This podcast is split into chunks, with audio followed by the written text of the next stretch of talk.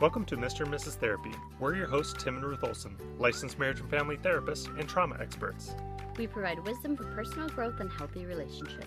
Stick with us and you'll gain practical tools and insights that will help you be a healthier and happier you. Hi, everyone. Welcome to the podcast. We're very excited to have you here today. We just finished a long series on the MBTI or Myers Briggs Type Indicator, and we explored what the needs are of each different type and then also how that affects and how it integrates into your relationship with your spouse, other people, or even your children. Yeah, I thought that was a really fun series to do, and we've actually had a lot of great feedback. So if you haven't already gone to our Facebook group and posted what your personality type is, we would love to see what you are. So in our Facebook group, you can go ahead and look at the linked test and just screenshot your results where it shows the percentages, and then you can post that. So, today, what we're going to be doing is what not to say in your marriage. And when you're in relationships, it can be very heated and tense sometimes, and that can cause us to express ourselves in ways that are not very helpful. And what I mean by that is that if we're struggling or stressed out or frustrated with our partner, we can say things that are adding fuel to the fire that can actually escalate the conflict and really derail the conversation from trying to solve a problem to now adding on an additional problem that makes it more complex. And so, what we're going to be talking about today are four things that you want to steer away from. And this is one of those things where it's really easy for us to talk about and share about what not to say in your marriage. But if it's something that you are consistently doing, it's going to be very hard for you to carry it out because it's probably at this point become a habit. And so you have to be really intentional about not saying these things. And I would even venture to say the things that we're talking about would even be helpful in other relationships to avoid altogether. And the first one we're going to be talking about is the word whatever. Now, sometimes you can use whatever in a non aggressive or in a gentle tone. Even then, it can be a little bit problematic where it's a non committal tone. Now, I know this is one that I tend to use frequently and I try to curb it, but it is, again, just like you were saying, kind of an ingrained phrase or word. And so normally when I use it, it's like, oh yeah, whatever you want, as opposed to saying something along the lines of, oh yes, that sounds like a good idea, or I'm happy to do what you would like. Because when you get into the habit, even when you're using the word whatever in a gentle or nice way, it starts to become more of a part of your vocabulary, and then you're more likely to use it at a point of frustration or exacerbation. And the problem when you use it in that way is that it's, again, one of these terms that's adding fuel to the fire. So if you're upset in the middle of a conflict and you're like, whatever, what that's really doing is sending a signal to your partner that you don't care. And so if we jump back to the four horsemen of the apocalypse, which if you didn't listen to that episode, jump back to that. It's four major categories that indicate that your relationship can be in a dangerous point. But if you go back to that episode, one of the things we talked about there is contempt. And when you're saying whatever to your partner in a mean or aggressive way, that's a way of showing contempt for them and showing contempt for what they're saying. Like, I just don't care about you or what you have to say. Now, a lot of times when people say whatever, they're not meaning to communicate that. But the problem with it is you're definitely leaving the door open for your partner to interpret it that way. And when you're trying to do effective communication, you want to close the door as much as you can to all the alternate ways that people can take what you're saying to funnel them to the path that this is what I'm trying to say. So, like Tim said, it's not bad to use whatever when you're talking about, hey, what do you want to eat? Oh, whatever, it doesn't matter. But it becomes problematic when you're saying it to dismiss whatever your partner is saying. And then at that point, the discussion and the argument now is about your partner dismissing you and saying whatever or yeah, whatever as they walked away and ended the conversation or kind of shut down. Because then it's that pursuer distancer relationship one person says, yeah, whatever, they walk out of the room and the other person pursues them. And now they're not only angry about the original situation that they were discussing, but they're also angry about how dismissive that was or how frustrating it was that they walked out of the room and said whatever. I think that's a totally good point. Now, I will say for everybody who's listening right now, if the conversation does get derailed from what you're originally talking about to now how the emotions have entered into the picture or the disrespect has entered into the picture, I do think it's important to note that you do need to handle those things first. When people are upset, when they're emotional, when they're hurt, when they're wounded, you need to talk through that and then go back to then talking about the subject at hand. It is getting you off track from the main subject, but if you don't handle that, if you don't manage or work through those emotions, then it's going to make handling the original topic much more difficult and sometimes near impossible. So I know it can be frustrating for people, especially if you're like me, you're a J type person where it's like you really want to be linear in your processing and come to a solution before you move to another thing. But sometimes you just have to pause this one topic, jump onto this other topic, not a different problem, but talking about the emotions that are preventing us from solving this problem, and then get back onto track after you've managed those emotions. And so, for each of these four things that we're going to talk about today on what to avoid saying to your partner, I want you to take a minute and think about when someone says whatever to you, what emotions and feelings come up for you? And like I just said before, I think this idea of whatever really is dismissive and it makes you feel unimportant, not seen, not valued, not heard. And all of that can make you really upset.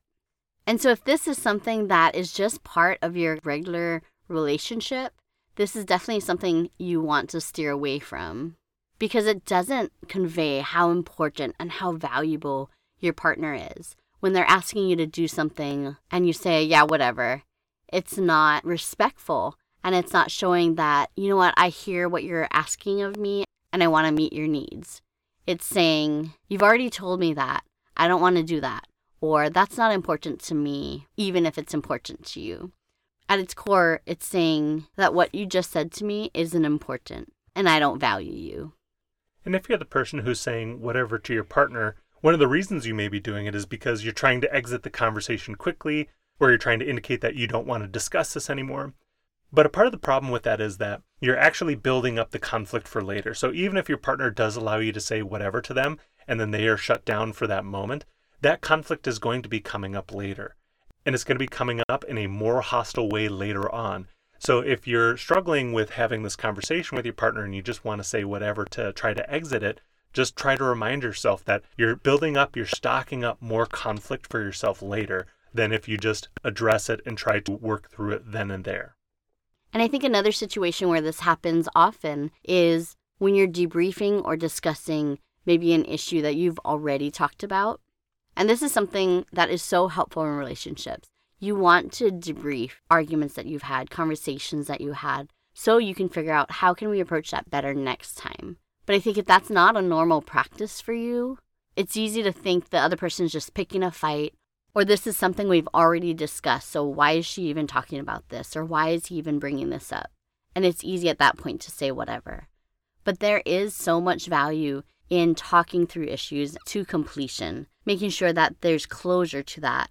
And like we've talked about before on the daily dialogue tool, to then have a once a week discussion or initially daily discussion where you are reprocessing through things and you're recapping the week, the good, the difficult, and what your spouse needs. And so if your spouse brings something up and you feel like we've already discussed that, then that might be a sign that it hasn't been fully brought to closure for them, or they want to just kind of process it to figure out how to do it better in the future. Number two that we want you to intentionally avoid is saying shut up to your spouse. And like we said, this is probably a good rule in any relationship, right? Because it is very disrespectful. And once again, it's saying what you are saying to me is not of value. I don't want to hear you through. And this is something that will just escalate the argument. If you've ever said shut up to someone in the past, what are the chances that they really have shut up? Or has it escalated and made them retort with something even worse and really caused tempers to flare? Oh, I think that's a very good point because most of the time when people say to shut up, exactly what you described happened is probably most likely people are going to challenge that or come and attack the person verbally back from what they had said. So it's not something that's going to settle the conversation down a lot. It's kind of like the phrase calm down, right? How often times do people calm down when they're told to calm down? I don't think that's a very common occurrence. And so one of the things to take into consideration is when you're using these statements or these words, how effective are they? And the likelihood is that they're very ineffective. And this is something I do sometimes when I'm getting frustrated. This is something I use to help me work through my pride is if I continue to act this way, what is my relationship going to look like in five years? And that's a way to humble myself and to stop myself and to think, well, it's probably not going to be something very fun or enjoyable. So in this moment, even though it's hard, I'm going to bite my tongue for a second, rethink how I want to address this situation, and then try to proceed forward in a more healthy way. I don't always accomplish that, but that's always my end goal. And with that being my end goal, I'm more likely to veer towards that. And one of the things too is that, especially if you're not in a relationship yet, or you're in a young relationship, it's much easier to never let these words or phrases enter into your lexicon as opposed to trying to then eliminate them. Because once you've started to do these things, you've set up this pattern of behavior, you've set up these neural networks and pathways that are very easy for your brain to just fall into that section, as opposed to if you've never created that neural pathway, you're not going to be following down that line. Now, you can prune and redirect and create new neural networks and pathways away from that, but that takes time and effort. And so when you're first starting off your relationship, you want to avoid them altogether. The next one you never want to say in your relationship is you're crazy. Now, here's the thing your spouse may be crazy. But then there's the other part of the equation where you may be the one making them crazy. And also, if you're throwing that out there, again, just like we said with the last thing, if you're saying somebody's crazy, how oftentimes does that really set the conversation up for success? And I can tell you the answer is probably never. Right. They're probably not saying, oh, you're right. I am crazy. And then I start, should get that checked out. and then start to apologize or say what you want to hear after that. Right. Because again, you're triggering off their emotional response. And when they do that, when you're triggering off somebody's emotional response, you're decreasing their ability and the probability that they're going to be introspective, meaning looking at their own behavior. The more aggressive and attacking you are, the more they're thinking about what you're saying, how you're acting, as opposed to what they're thinking or what they're saying or how they're acting. And so part of the difficulty with any of these phrases is you're really taking the focus when you say it to your partner away from your partner's behavior that you're trying to address and you're focusing it onto your bad behavior. And so it kind of gives people this sense that they have a get out of jail free card. Now, I will say one person's bad behavior does not justify another person's bad behavior. But if we're thinking about the whole human being, there's this logical part and there's this emotional part. And if you trigger off that emotional part by saying whatever, or you're crazy, or shut up, or something along those lines, they're now only thinking about your bad behavior. And then you're not going to be able to get them to change something or move a different direction which is your original goal probably when you're saying one of these things. I think another really interesting thing, and I kind of said it tongue in cheek, but there actually is some truth to this, is that when your spouse may be exhibiting some behaviors, and people tell me all the time, my husband's a narcissist, my wife is borderline, or something along those lines, and they may very well be, but a lot of times those behaviors are really only exhibited with their partner. And when that's the case, that means that that behavior is not really a diagnosable thing. What really is the problem is the deeply negative or toxic interactions that are happening between the two partners, right? If someone's narcissistic or borderline, that's something you're going to see across all different relationships. You're not just going to see it in the marriage. If you see it only in the marriage, it's because there's some extraordinarily unhealthy dynamic. Now, I will say it may not be all you making them crazy. This could be focused back to some of their own trauma, something from their childhood or previous marriage or something along those lines that you are then triggering off. So if your spouse is acting kind of totally out of pocket, that's not necessarily all on you, but there is a factor where you need to stop and think, am I contributing or am I pressing this outlandish behavior from my spouse that I really don't like? Again, they're a human being and they have choices that they can make or not make. But there definitely is something to be said about are we encouraging or drawing out this behavior by what we're doing. And I think the bigger picture of this really is no name calling, right? When we shared the rules for fighting fair in the past, one of them was no name calling. And, you know, you can plug anything in here. It doesn't have to be you're crazy, but I would steer away from anything like you're an idiot, you're crazy, you're stupid, you're just like your mother, you're such a child.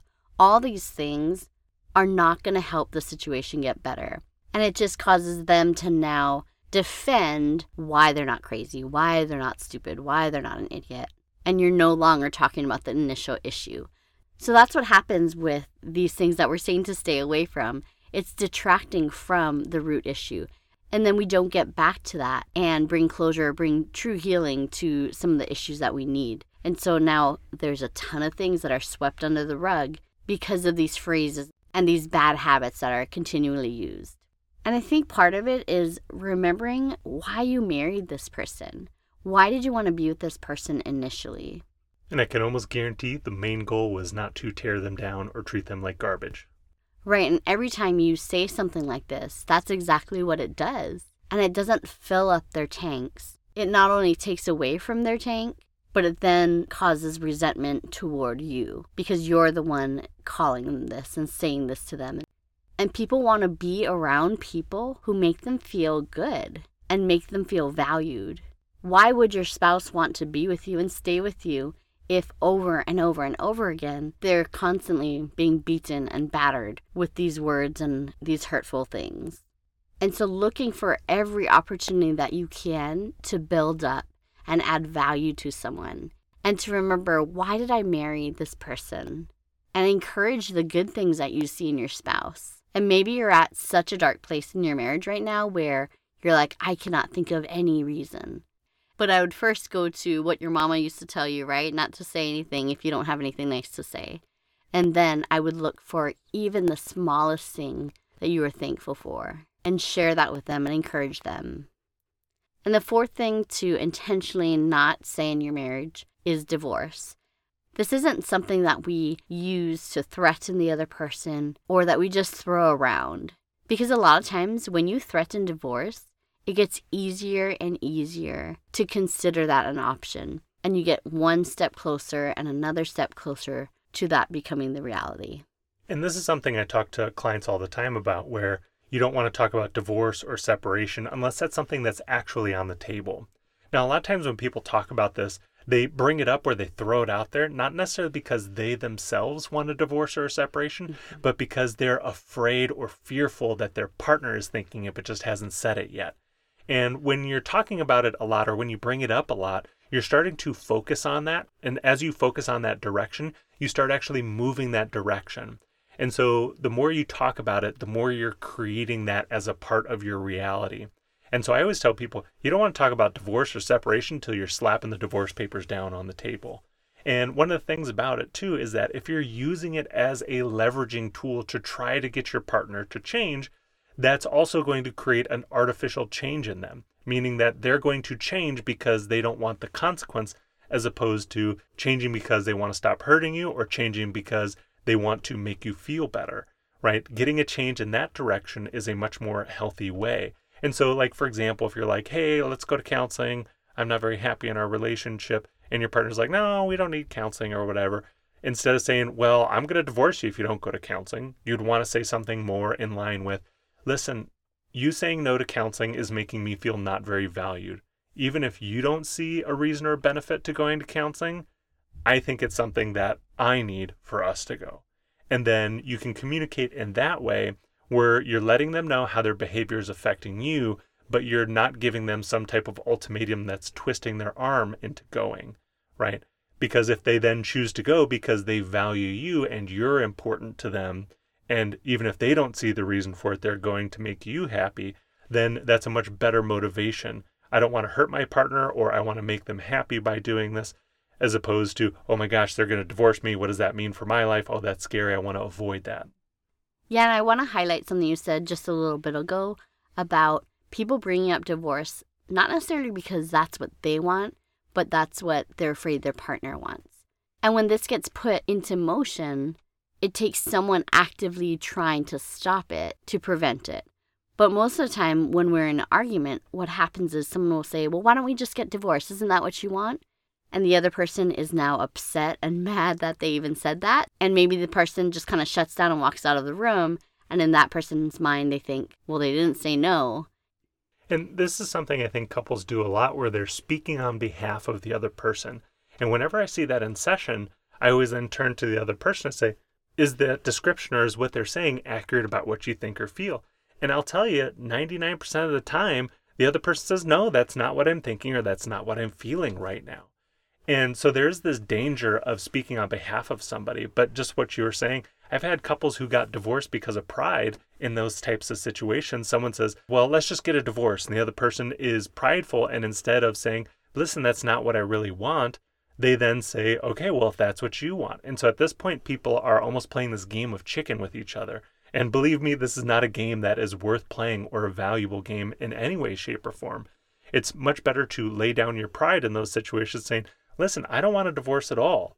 Are you telling me you want a divorce? And so then asking them directly, is this something you actually want?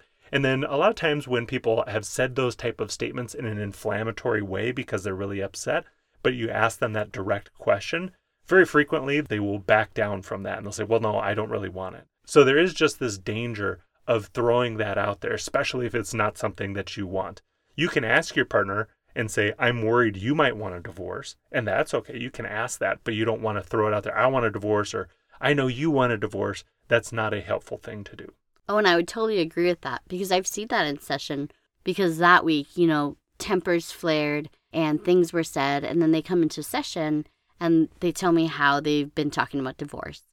And I ask them point blank, just what you said, is this what you really want? And I would say, for the most part, when they're calm and they're really thinking through who this person is to me and what this marriage means to me, and what divorce would mean, absolutely what divorce would mean, then they realize this isn't what we want. This isn't what I want. And so, as you're having discussions and conversations with your spouse, we want you to just be more aware of these four things that we talked about today to intentionally not say in your marriage. So, just a recap of what those four are it's whatever, shut up, you're crazy or you're blank, whatever other negative thing. And number four, don't threaten divorce. If you could pop over into our Facebook group, and we want to hear what are some other things that you intentionally stay away from in your marriage, whether it's an overt rule or a covert rule. Because there are definitely a lot of things to stay away from, but these four are just kind of a starting place. All right, guys, thank you so much for listening. And remember, your mind is a powerful thing. Thank you so much for tuning into this episode of Mr. and Mrs. Therapy. If you enjoyed this podcast or found it helpful, we'd love for you to take some time and leave us a review on Apple Podcast. If you have a question or topic you'd like discussed in future episodes, visit our Facebook group, Mr. and Mrs. Therapy Podcast, and let us know. Disclaimer Although we are mental health providers, this podcast is for informational purposes only and is not intended to provide diagnosis or treatment. Please seek professional help if you're struggling with persistent mental health issues, chronic marital issues, or call the National Suicide Hotline at 988 if you are contemplating suicide.